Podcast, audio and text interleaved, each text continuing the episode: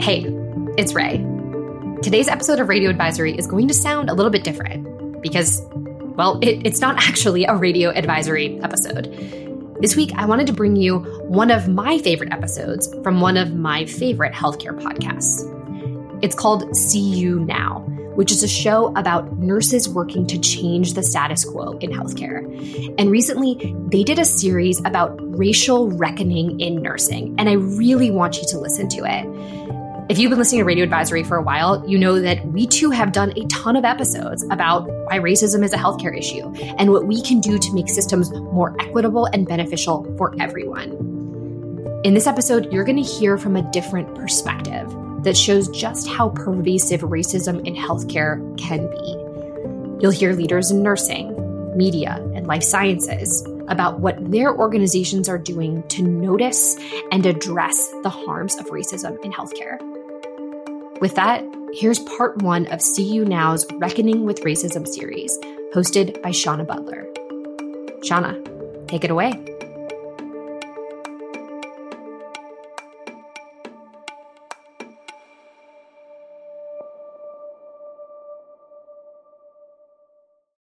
See You Now is a podcast highlighting the innovative and human-centered solutions that nurses are coming up with to solve for today's most challenging healthcare problems. Created in collaboration with Johnson & Johnson and the American Nurses Association and hosted by nurse economist and health tech specialist Shawna Butler. Racism, it's assaults, assaults on the human spirit. The data was telling us that different care was being offered to different patients. It's about an ideology of superiority. We are having to confront the reality that the media continues to be too white and too male. It's about moral suffering and physical harm. There are differences in outcomes depending on your skin color in the United States. And it's about systemic injustices and inequities. We couldn't issue statements anymore. That was not going to bring the change that needed to come part of the solution absolutely has to be collaboration across institutions to figure out how to be better at being anti racist. We believe that as an industry leader, in working with others, we can help create a world where the color of your skin is not a determinant of the access to care quality or your own health outcomes. We just have a whole lot of work to do to help us advance where we need to be as nurses, as a profession, as humans living together with other humans. Welcome to See You Now. I'm Shawna Butler. In June 2022, the American Nurses Association Membership Assembly took historic action and meaningful first steps on a journey of racial reckoning, acknowledging its own past actions that have harmed nurses of color and perpetuated systemic racism. In this two part episode, we're going to explore and discuss this reckoning. And to do so, I'm delighted to welcome Nurse Lucinda Canty as my co host. Lucinda's experience, expertise, scholarship, and insights are vital and valuable and provide depth and credibility to a conversation on racism, racism in healthcare, and racism in nursing. So, Lucinda, I am so excited to be working on anything with you. And when I think about some of the people who have most influenced me, one of my favorite is the late Congressman John Lewis when he talked about getting into good trouble. And I can't imagine a better person to get into good trouble with than you. So we're embarking on an episode that really addresses a really harmful experience that too many people have in healthcare um, whether they are an individual, whether they work in healthcare, whether they teach, you know, they're out in the community. And that's racism. So I would love for you to share a little bit about who you are, Lucinda, and the work that you've been doing and how you have come to understand the importance of racism in healthcare and in the nursing profession. My name is Lucinda Canty. I'm a nurse midwife. I'm also an associate professor of nursing at UMass Amherst and director of Seedworks Health Equity and Nursing Program. I have been in nursing for about 30 years. I love nursing. I love midwifery. I don't even see myself doing anything else. For me, it's been a wonderful experience, but racism has unfortunately been a part of my experience even before I entered nursing school. Because at that time, when I first told my um, guidance counselor I wanted to become a nurse, he believed that only an associate degree program would accept me, the community college, even though I applied to other programs. The funny thing about my story is that all the other programs accepted me except for the community college. They put me on a waiting list. So I didn't hear from them until I was starting my junior year. the irony of that. Yeah, the irony of that. Oh. Yes. So that was my introduction to racism. I couldn't name it at the time. It wasn't until I started to reflect on my own experiences that I realized that. But I really didn't understand racism until I did my own research into maternal health. And I started just wanting to understand why were women dying in the United States? Because I'm like, I, in my nursing program, we had the greatest healthcare system. So I didn't understand it. And even working in midwifery for several years, it wasn't until I started to actually do research that I was able to understand. And when I first started looking into maternal health, I was shocked when I heard about the racial disparities. And as a black woman, that time when I started looking into this, my son was three years old. I didn't realize that I was in danger myself because we don't talk about it, but I didn't really understand and see it until I started looking at the statistics. When I first started looking into trying to understand why black women were dying, I was told that they were poor, they were uneducated, that they started prenatal care late or they didn't get prenatal care. And even a colleague of mine even said, Oh, they have a bunch of diseases. That didn't make sense from the women that I know in my own life, for myself. I really start to find, well, I found out by interviewing Black women who almost died during childbirth that really how they were treated in the healthcare system was the major cause. They were not heard when they had symptoms. They were educated. They all started prenatal care in the first trimester. But the main thing was that they were not heard. And that was difficult for me as a nurse, as a nurse midwife. That was very difficult because I didn't want to believe that was our healthcare system. So this topic is very important to me because I see how it interferes with the quality of life for nurses of color, but also the impact that it has on those that we care for. I think a lot of people know your work through your frequent posts on LinkedIn, which are so interesting and so beautiful and so uplifting and inspiring. But when I think about you, I think about drawing and paintings and artwork, and I think about a community baby shower. So please share more about some of the things that you do, that you're excited about, that you're really proud of. Okay, so I I feel like I live in a lot of lanes in nursing. so so uh, poetry, art has always been important to me, and I've always been very private about my art. But as I start to share, because I, I get, I use art to represent the themes, people start to really um, understand what I was trying to explain. And for me, that was very important. And so art has always been a way for me and poetry has always been a way for me to express myself, but also to have some joy because nursing could be very stressful. And that was a way to kind of alleviate that stress. So that's an important part of what I do. And out of my research, I found that women, they wanted health education. They wanted support. They wanted a um, community around maternal health. So through my research, I took my themes and I wanted to create something that was happening in the community. And I wanted to create a space where Black women and other women of color were heard and seen. And so I created Lucinda's House, which is a nonprofit that allows me to bring educational resources, but also when I think of mental health, find ways that we could bring birthing families together and celebrate pregnancy, especially in this time where I feel like there's so much uncertainty. So I do community baby showers, but I also have smaller community conversations about issues that are sensitive that we don't really talk about. And I do it with other members of the community. So we just create environments where we can just talk and just make make this normal for us to be uncertain about our health care, have questions about our health care, but also to be able to not be judged, to have unconditional support or non judgmental support. And that feels like an excellent lead into this episode. Lucinda, why don't you kick us off?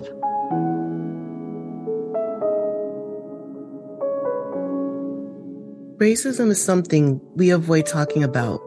We don't like talking about, and we're not necessarily comfortable or good at talking about it. But addressing individual and systemic racism is a moral imperative and fundamental to the integrity of nursing and healthcare professions. George Floyd, Breonna Taylor, Ahmaud Arbery, Three Black Americans killed in acts that reminded the world that systemic racism is persistent, pervasive, and deadly in the United States. The massive protests in the summer of 2020 that followed were manifestations of deep anger and despair at the racism that has plagued America since its founding. This prompted many organizations to question their role in systemic racism and issue anti racism statements declaring their institutional values. In this two part episode, we hear from leaders in nursing, media, and life sciences about how they are leaning in and living into racial reckoning to address and eliminate the harms of racism.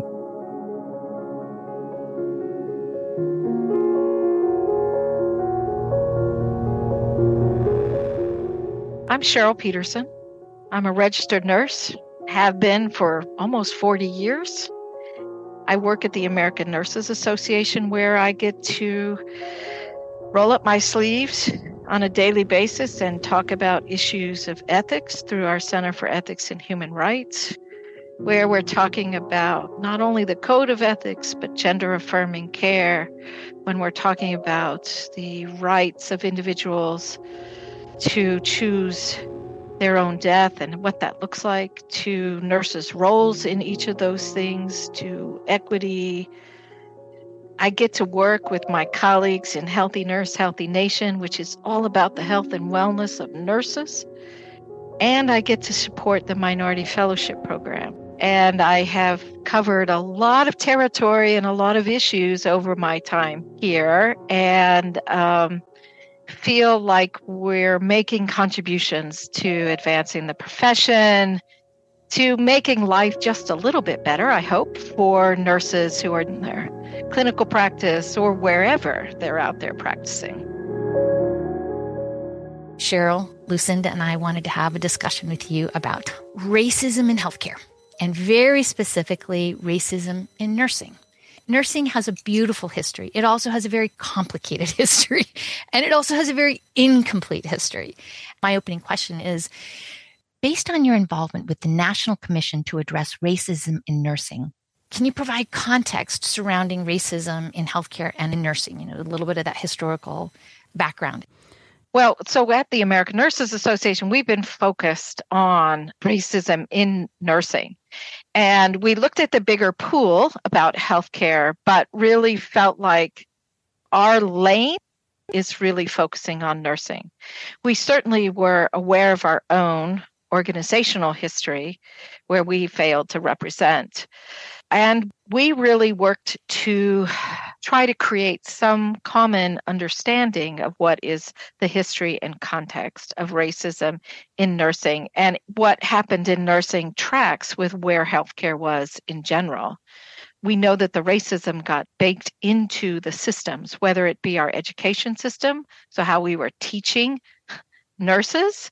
We work in places that have grown out of systemic racism in how our community institutions were developed. And so nursing became part of those institutions where it was systemically baked into how we provided care and what that care looked like. So, in terms of where nursing really failed in that regard is that we didn't challenge when we knew there was racism occurring in these systems in the hospitals And that was part of an underpinning that comes out of our code of ethics uh, in terms of how we treat people and how we recognize the humanity of all of us. So I don't know that I can say all about the history of, of inequities and racism within healthcare, and maybe I'll punt it over to my colleague Lucinda, who can give you some broader context there. Yes, because um, we know that there's a history where there were people, I'll use the Black community, for example, who were already providing like nursing care, midwifery care, and then with the development of nursing educational programs, schools of nursing, that nurses of color, particularly Black nurses and Native nurses, were excluded because it was believed that we couldn't handle the rigor, we couldn't handle the studies. And so that left a lack of diversity in nursing because that was an extreme structural barrier. And we still see it show up today.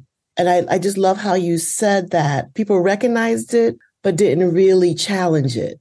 That happened then, and I think that's still happening now. Yeah, thank you, Lucinda. And I think you're exactly right. Part of where we find ourselves being the National Commission to Address Racism in Nursing is to help provide nurses with opportunities to engage in dialogue. So if I can learn, if I can dialogue, if I can understand the language, and if I listen, then I have a toolkit, small one maybe, but a toolkit that I can use the next time I see something or the next time I might engage in some racist behavior and I can step back and say, oh, wait, wow, that didn't turn out the way I thought it should. So, part of what we're trying to do is help strengthen the toolkit of nurses so that they can be the advocate that they need to be, not only for their colleagues or to be an ally, either from behind or in front, depending upon what's needed.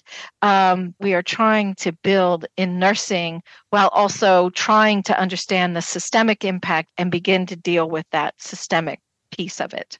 And I, I also wanted to check in with you, Cheryl and Lucinda. We're using the word racism. So, mm-hmm. in this context and the ANA's work, could both of you share how you're defining racism? Do you want to start? Yeah, I'm happy to start because this has been a really interesting piece for the National Commission to Address Racism in Nursing. The commission was formed two years ago in January of 2021. And we brought together a group of organizational representatives, and we had to spend some real time grappling with what did we mean when we used the term racism? And my colleague, Dr. Rumay Alexander, helped the commission to actually develop their own definition of racism. We felt that it was important that for nursing, that we're really clear about what we mean when we're talking about racism. And for the commission, it is about assaults, assaults on the human spirit. And those assaults can be because of actions, biases, prejudices, an ideology of superiority. And we are focused on race, based on race. And what is the outcome of these assaults is moral suffering and physical harm. And that these can occur to individuals, they most definitely occur in individuals, and that they also perpetuate systemic injustices and inequities. So, what are the key words in the Commission's definition of racism? It's assaults, assaults on the human spirit. It's about an ideology of superiority. It's about moral suffering and physical harm. And it's about systemic injustices and inequities. So that's really our definition of racism. And in that very expansive um, definition, what are some of the ways that racism has shown up and people have experienced it? And we'll just talk about nurses in their careers, their educational opportunities, their economic well being, the jobs that they get and the jobs that they don't get, their representation in organizations or in policy. Speak to what harms and assaults um, how has that resulted in people's lives? the National Commission to Address Racism in Nursing did a series in June of 2021. We did a series of listening sessions. We brought together nurses in as safe a space as we could create virtually for them. And we talked about the attitudes, the actions, and the impact that racism had, where they were experiencing implicit bias, explicit bias, prejudice, stereotypes, microaggressions. They were exposed to discrimination, oppression, exclusion, where if you're the black nurse on a floor where you're principally with white colleagues and you are excluded from the sorority of nursing, if you will. Mm-hmm. The insistence on conformity, tokenism, the impact that they saw was inequity self doubt, demoralization. And here's another word that kind of relates to the words that you heard in our definition spirit murder. Where slowly by slowly we're eroding the very spirit of a nurse the invisible workload, right? Not only do nurses of color have to do their day-to-day jobs, but they they maybe have to represent or they have to do the really hard work of fitting in or making sure that they adjust the language that they use. They can feel silenced, they feel invisible, they were exhausted. They're tired of being tired. They're exhausted. Nursing is the most racist profession outside of law enforcement was one of the quotes that we heard. I have been told people like me never get anywhere. Nursing has not been safe or particularly uplifting. So these are the words that really led us to understand that we had some serious work that we needed to do. Lucinda i see you nodding your head yes, everything yes. that cheryl is saying you are I, I see the agreement there Yes, yes. And it it brings me back to that definition of racism. It's it is like an oppression mm-hmm. just because of race. And we know that race is not real, is made up, but in society it has real implications. And for a lot of nurses of color, we go into nursing because we want to care for our communities. And the things that Cheryl described really kill dreams so it is like that assault on your spirit, but it's not that you can't do it intellectually or that you can't physically do it, but it does, it, it plays like this psychological game on you that maybe I'm not supposed to be here. And it shows up in even just thinking about going to nursing school, because then you're already met with, you know, nursing is difficult. You know, why don't you be a nurse's aide or an LPN? you know, licensed practical nurse. It's always like those things that divert us in our dreams to be that registered nurse and then maybe to continue on. So it starts there where people are already telling you you can't do it without someone seeing your abilities. And then when you're in nursing school, is that challenge of you're still being seen like you're not supposed to be here. You know, are you sure you want to do this? Nursing's not for everyone. So it's like those constant challenges and then you graduate into the real world. And I'll share from my own experience is I didn't think nurses could be racist. I just thought that even if you were a certain way at home, when you came in to care for your patients, you know, you leave that there and you do the best that you can. And so that was an eye opener for me to see that that wasn't always the case. And the harm in that I've even seen, whether it was how nurses of color were treated or the patients. And even just going back to that definition of racism, some people think that it's just you're having a bad day. So Cheryl, I love how you said it's an assault. It's like it kills your spirit because that's how deep it goes. And we always focus on the interpersonal. We don't really talk about the structural piece, the things that we can't see that's part of the system. That's why I was nodding, Cheryl, when you were talking, because you really described those ways that it shows up but also the harm that it causes to the person that's experiencing it. Cheryl, one of the things that I think is really important to illuminate is I don't think that there was a moment that someone in the ANA leadership woke up and said, Oh, we have been doing this wrong for you know, decades. We have a history of this. We need to fix this now. There was a very clear precipitating event, and I would um, really appreciate if you would take us back um, to what really provoked an inward look and provoked this racial reckoning. Says, man, we have not done well. We we need to own up to this, and we need to fix this. It was the murder of George Floyd right around Memorial Day weekend. Right after that was for us membership assembly, which is our highest policy making body within ANA and it was such a startling event. It was horrific. And I found myself having to write a statement for ANA and for membership assembly to be able to decry what is going on.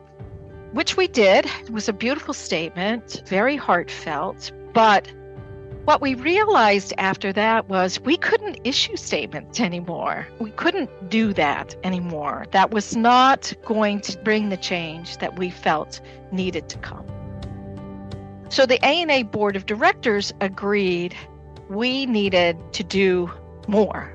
So figuring out what to do more, of course, became the next challenge that we had. And for us, we knew our leverage, our space where we could have the most impact is in nursing. I don't think at the time that we were having this discussion with ANA that I, as a white woman in my later years, knew the extent of the problem. And it really wasn't until we had the listening sessions that I began to hear the words of my colleagues and the harm and the hurt. But ANA partnered with the National Black Nurses Association, the National Coalition of Ethnic Minority Nursing Association, and the National Association of Hispanic Nurses to bring about the National Commission to Address Racism in Nursing. So, a couple of things to note. ANA knew we couldn't lead this work. We needed our partner organizations, but that we definitely had to be a part of it. And I think to the point about ANA, ANA would have no credibility with our colleagues of color. And we were told, you really have no credibility leading this commission. Then we really had to engage in looking at ourselves, who we are as an association of 125 plus years old, and who we are moving forward. And it was in that space that we offered our racial reckoning statement. And that was necessary because that was about the only way that we would be able to, I think, have the kind of credibility to be able to engage with our colleagues. And in our racial reckoning statement, what ANA said, and this is just one sentence, but let me read it to you. It says, through acts of omission, when ANA failed to act, and commission when ANA's actions negatively impacted nurses of color and ethnic minority nursing associations. ANA has caused harm and perpetuated the systemic racism we see today. And it is in that space where we now find ourselves working. So we work through the commission, which is a pretty innovative approach. We brought in a lot of different voices we did our best to be as inclusive as we could. We're trying to lay a foundation because we're in it for the long haul. We aren't going to solve this problem in two years, five years. This is a long term issue that we're going to have to continue to grapple with. We'll make mistakes, we'll learn from our mistakes, and we will drive forward again. But we're committed both to the Commission and to our own understanding of who we are. And how do you feel like it was received yeah. from white nurses, nurses of color? What kind of responses did you receive? Yeah, what a great question, Lucinda. Um, mixed. It was mixed. Mixed on all accounts, right? I will say that the membership assembly voted unanimously to support the racial reckoning statement. It is referred to in its title as a statement, but I I know when I read it, um, it was a sincere apology. I can only imagine what it felt like in that room and in many of those conversations to get to the words that were there. Uh, yeah. And yeah, I mean, and there were probably there was probably a lot of strong emotion, a lot of tears, a lot of shame, embarrassment. Um, and so that while Yeah. it is titled a statement, you know, the words that are used there is that it's we're seeking forgiveness, Yeah. um, reconciliation, and healing. And so we're saying that it's a statement. It really is truly um, an apology and an acknowledgement of the harms that were done and a request for forgiveness. the racial reckoning statement by ANA, every word in that document was tested and tested again for are we saying the thing we want to say? And we were very deliberate about using the terms of forgiveness. We are asking for forgiveness. We have caused harm. We apologize we name the harm against individual nurses. We name the harm against organizations like the National Black Nurses Association, like the National Association of Hispanic Nurses. ANA failed to represent. So we are definitely we are definitely seeking forgiveness. We we know we caused harm and and so you are right to name that. Now to your question lucinda the reaction from nurses of color is uh, I- i'll use the term trust but verify. So what we heard was okay we appreciate where you're coming from ANA. we're going to watch we're going to watch for actions the first thing we did after membership assembly was in July of that year, we went to the National Black Nurses Association, their annual meeting, and we were in a room with the leaders of NBNA and members and executive officer for ANA stood before that group and apologized. We did the same for Chi Phi. And in July, we are heading to the National Association of Hispanic Nurses. We are going to the places where we need to be in communication with people. This is how we are living into what we believe we need to do in order to achieve some form of reconciliation. Most of the feedback that we got was supportive of where we were coming from.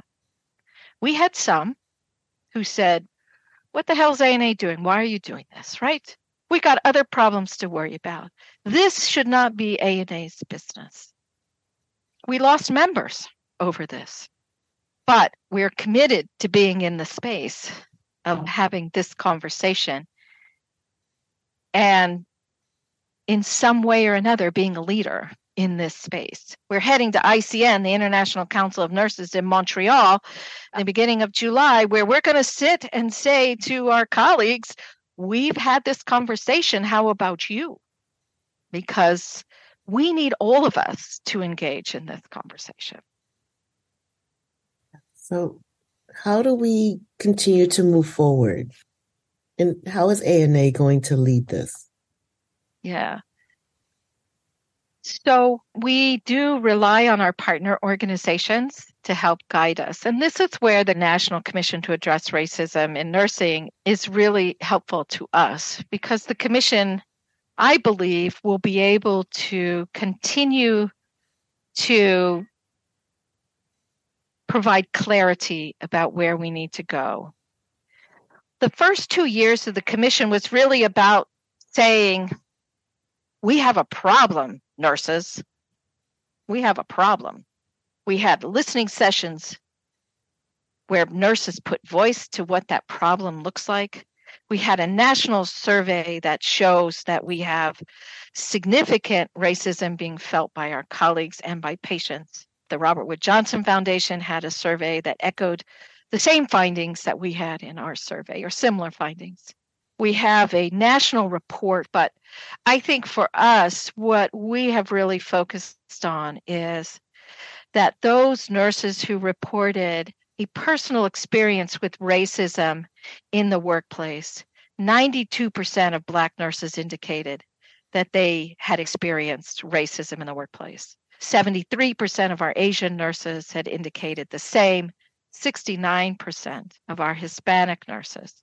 And we had over 5,600 respondents from across the country. And three quarters of the Black nurses said that racism negatively impacts their professional well being. And part of the kind of focus, I think, oftentimes for us has been on the Black experience. But we know that our colleagues, uh, the Filipinos, the Asian Americans, the uh, indigenous nurses, which is not a space where I think we know a whole lot about what that looks like. What does that racism look like? And we have a lot of work to do in that space. Yes, like you know it exists, but even myself as a Black nurse, I was startled by those statistics that so many people experience racism. The other part was the number of, out of all, like 90% of Black nurses, for example, saying that they've experienced racism, but the small number of people who reported the racism. And then what happened after it was reported. A part of me was surprised, a part of me was not surprised. I'm still processing that. And I could understand why many would not report because it is very scary. And racism is sometimes so abstract that we know what we're experiencing, we know how it feels, and sometimes it's difficult to articulate it. But then if we're reporting it to someone that's not their lived experience, we're often met with, Are you sure? I never saw that in that person. And it almost erases that experience. Mm-hmm because I know like when something happens, we think about it over and over again. So when we do have the courage to speak up and then we're met with that, it can shut us down. It can make us think things are not going to change. So I understand why some may be hesitant to report. But the other part is, does leadership know what to do when an incident is reported? Is it that they don't know or they don't believe? And that's an area I think we need to look at and also understand. And I don't know that we know what the answer is, but that's one of the pieces that has come out of the commission work is we're like, yeah, where does that really go? Who does it fit? We've named racism. We know it exists. We know the impacts and the harms that it creates. Um, we know that action needs to be taken. What do we need to do so that our workplaces, our work practices, and our policies become anti-racist you know yeah. um, and, and again we need to look at on the individual level and our individual practice but so much of what lucinda has really enlightened me about and i've learned from so many of my colleagues it is the individual piece but this is just such a structural systemic issue i also want to add another layer to that how can it be prevented in the first place mm-hmm going to take real work and effort. So, and it's work and effort at the individual level, but it is, as you noted, it's work and effort at the systemic level, which is why, at least with regard to the commission, we are moving into that systemic space. Um, how do we have conversations with uh, chief nursing officers? What might that look like? How are they understanding what is going on in their institutions? How do we help them evaluate that? And it's not going to happen overnight, but we've got to start asking the questions. I think what we've done thus far is shine a light. That's all we've done is shine a light. It's important to shine the light. It's really important because there's a whole lot of white nurses out there who probably would have said, everything's fine. I don't know what you're talking about. And now what we have to do is begin the conversations with leaders with other national nursing associations to say, how are you dealing with this? What does it look like in your space? How can we um, how can we work with our academic institutions? I just got off the call right before this with a publishing company. It's a real problem in the clinical content that we have that we use. So, how are we going to make sure that we are not stereotyping people, that we're not teaching racist ideas. So we're talking to publishers, we have to talk to leaders, we have to continue to shine a light, we have to continue to listen, and we have to continue to learn. I, I've already mentioned the indigenous nurses. I think we have a lot of work to do in that space to understand. And You know, those don't sound very exciting or, dare I say, innovative, right? I know. It can sound like a lot of talk. It can yes. sound like we mean well, those are really great intentions. But I think, as you mentioned, and Lucinda also, you know, echoed that it is, thank you, we're watching, we're paying attention. Yes. So, how does this request for forgiveness, a commitment to reconciliation and healing, how does that translate into mm-hmm. what I'm experiencing in my own profession, in my own practice, in my community? And policies don't necessarily sound sexy, but no. policies are pervasive. That's where you really hit at the That's the level. systems. That's yeah. the systemic part is the policy. So, um, and you know, you put the policy in place, but then there's a lot of behavior, a lot yeah. of mindsets that need to be changed. Those things all come together, and so it's really yeah. important. Uh, so, why don't you speak to the work of this commission, how you've divided out, and where you know that action needs to be taken, and what's included in those actions? So let me first start with the racial reckoning side of the house. So this is specific to ANA, behavior of ANA, right? So we actually have bucketed that into three areas. One is our external presence, right? It's the work we're doing in in collaboration with NBNA and NAHN. It's talking with publishers. It's really looking at those pieces but we also know we have to look at our own policies and approaches and our own committees, right? Our own volunteer bodies. Right now, we have a really diverse board, diverse from gender, diverse uh, with regard to ethnicity and race. It's a very diverse board, but it hasn't always been that way. And how do we make sure that it's the same moving forward? How do we look at the policies that we're making and how do we make sure that we've got the right lens? And then the third space we're looking at is who is ana as an employer? You know how do we treat our own employees? How do they feel about working for ana and so that is our own work where we have a DE&I committee within the organization. We've done some looking at attitudes that our employees have experienced and it all takes time, but we're committed. I will just keep saying we are committed to moving that work forward. The commission, the National Commission to Address Racism in Nursing, we're trying to take a multi pronged approach. One is we are continuing to focus on that individual, right? How do we get the kind of education that we need into nursing school what are some innovative approaches to doing the education and training and dialogue that needs to occur at the boots on the ground level? We're going to continue to understand the attitudes and what nurses are experiencing. So, we're going to be doing another survey because we have to be constantly checking in. We have to be hearing from nurses. What does it look like out there? Because it's really hard to be able to judge when you've made a difference. And I'll just put one more plug in. We are starting to revise the Code of Ethics for nurses. The American Nurses Association is the steward of our Code of Ethics. It has evolved since the 1950s when it was first written. And that work of looking at revising the code, it will be done by 2025. And I think this topic is going to be a part of what we have to talk about as we think about our code. And that is a policy that is really significant to see changed. I do like hearing about diversity in leadership, you know, leadership roles and the governance structures. I think those are very important and really make me excited. And looking at the um, ANA and their commitment, I love hearing about the Oral History Project and how they want to capture history and contributions of nurses of color. I do have a question about white nurses? Are we going to look at their views about race and racism? Because white nurses, they want to know what they can do. You know, they, some are acknowledging that they have privilege and that they're in positions where they can make change. But racism is something we don't talk about in nursing. So they don't know what to do.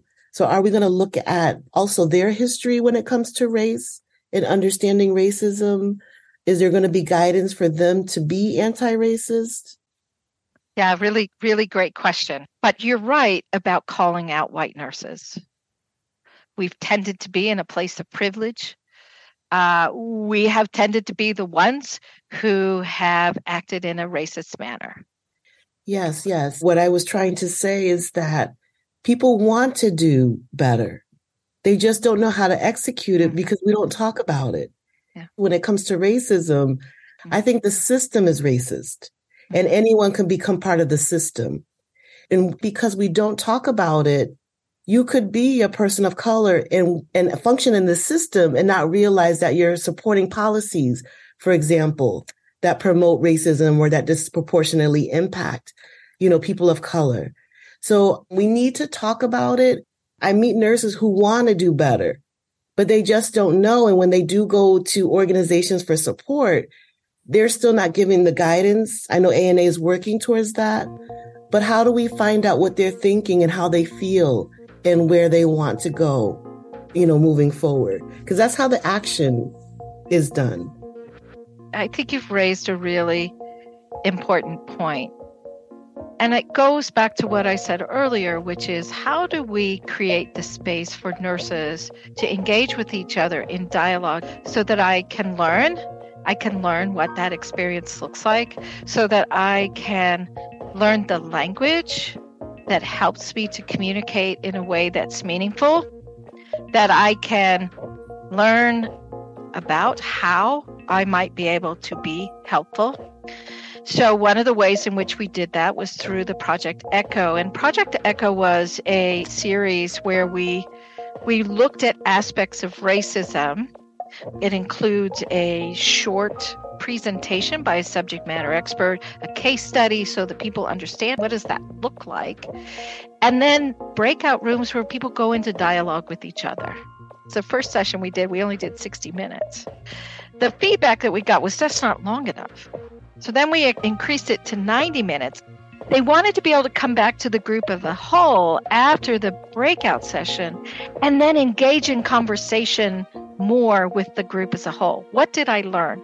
What was my experience in that conversation? And it's going to take a long time to get to 4.3 million nurses. But our goal is to engage with all of nursing and what is the conversation to be had.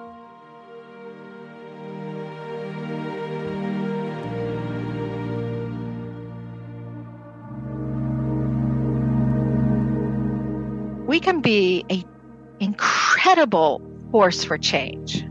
So, in the end, right, why are we doing this? Well, we're doing this because we love our profession. It's important for who we are. But it's more importantly, it's important for our patients.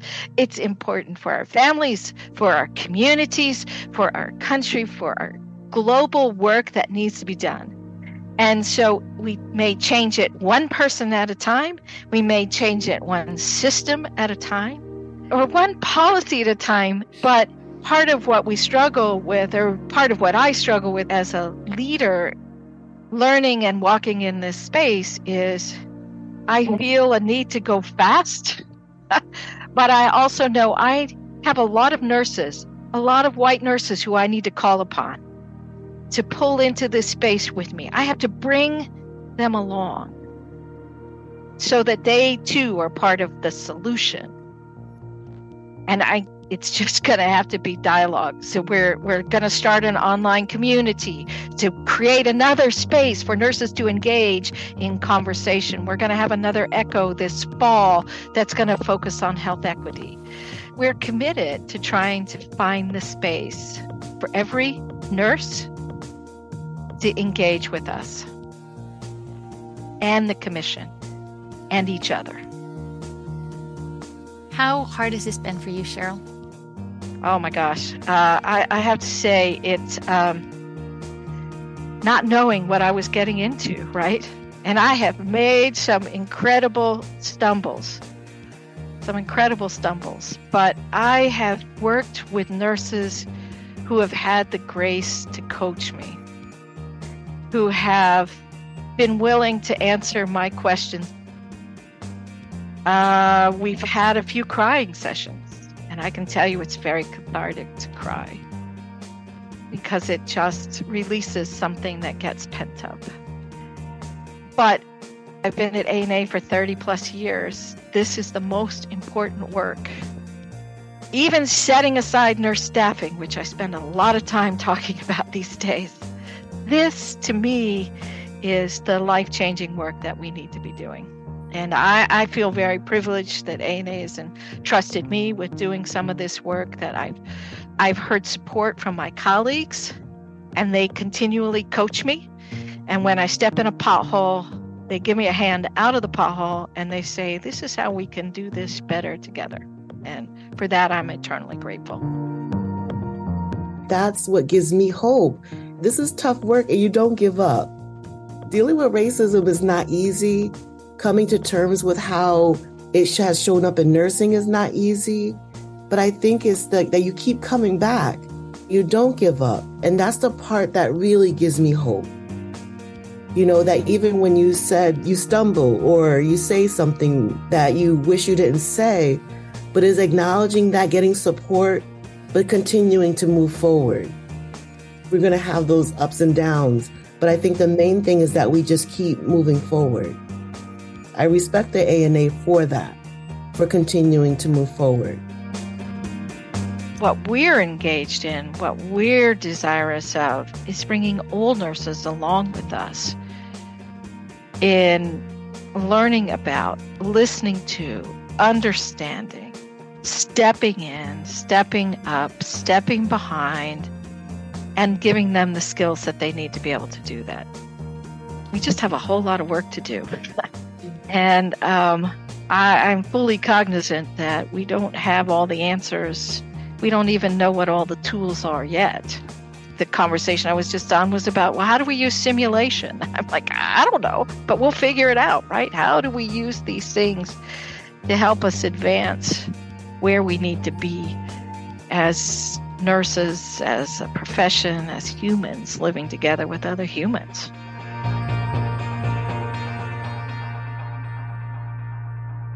Coming up in part two. The racial reckoning was really about a reckoning with our institutions in this country, and media was not excluded from that reckoning.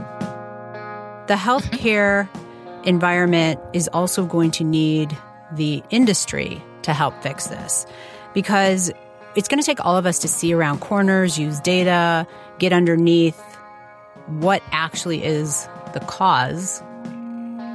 As a journalist, my role is not necessarily to make recommendations about what any institution should or shouldn't do, but to ask what is the work that is being done.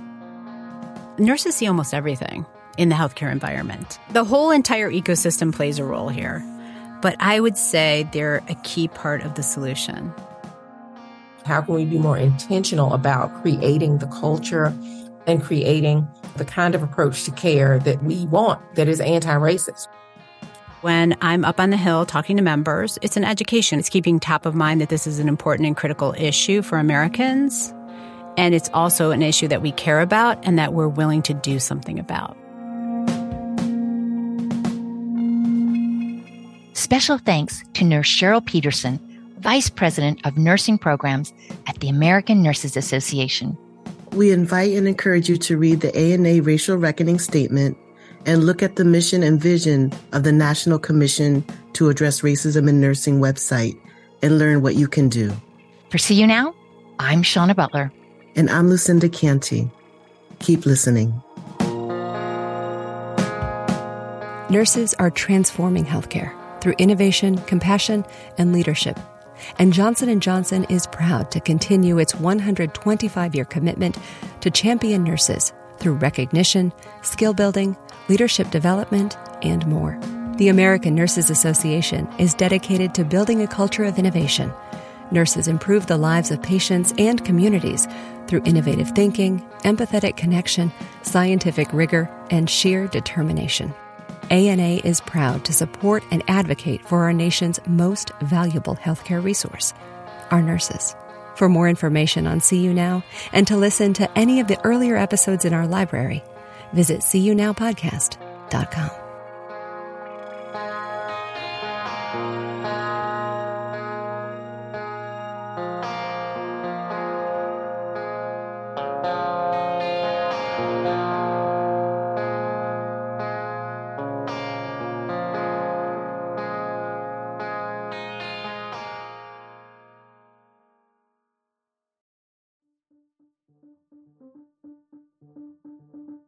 Huge thanks to our friends at See You Now for letting us share today's episode. You can find more information about the See You Now podcast in our show notes. We also have an entire playlist of radio advisory episodes all about health equity and racism. And they are so important to go back and listen to, plus all of the other research and material we've created at Advisory Board. Because remember, as always, we're here to help.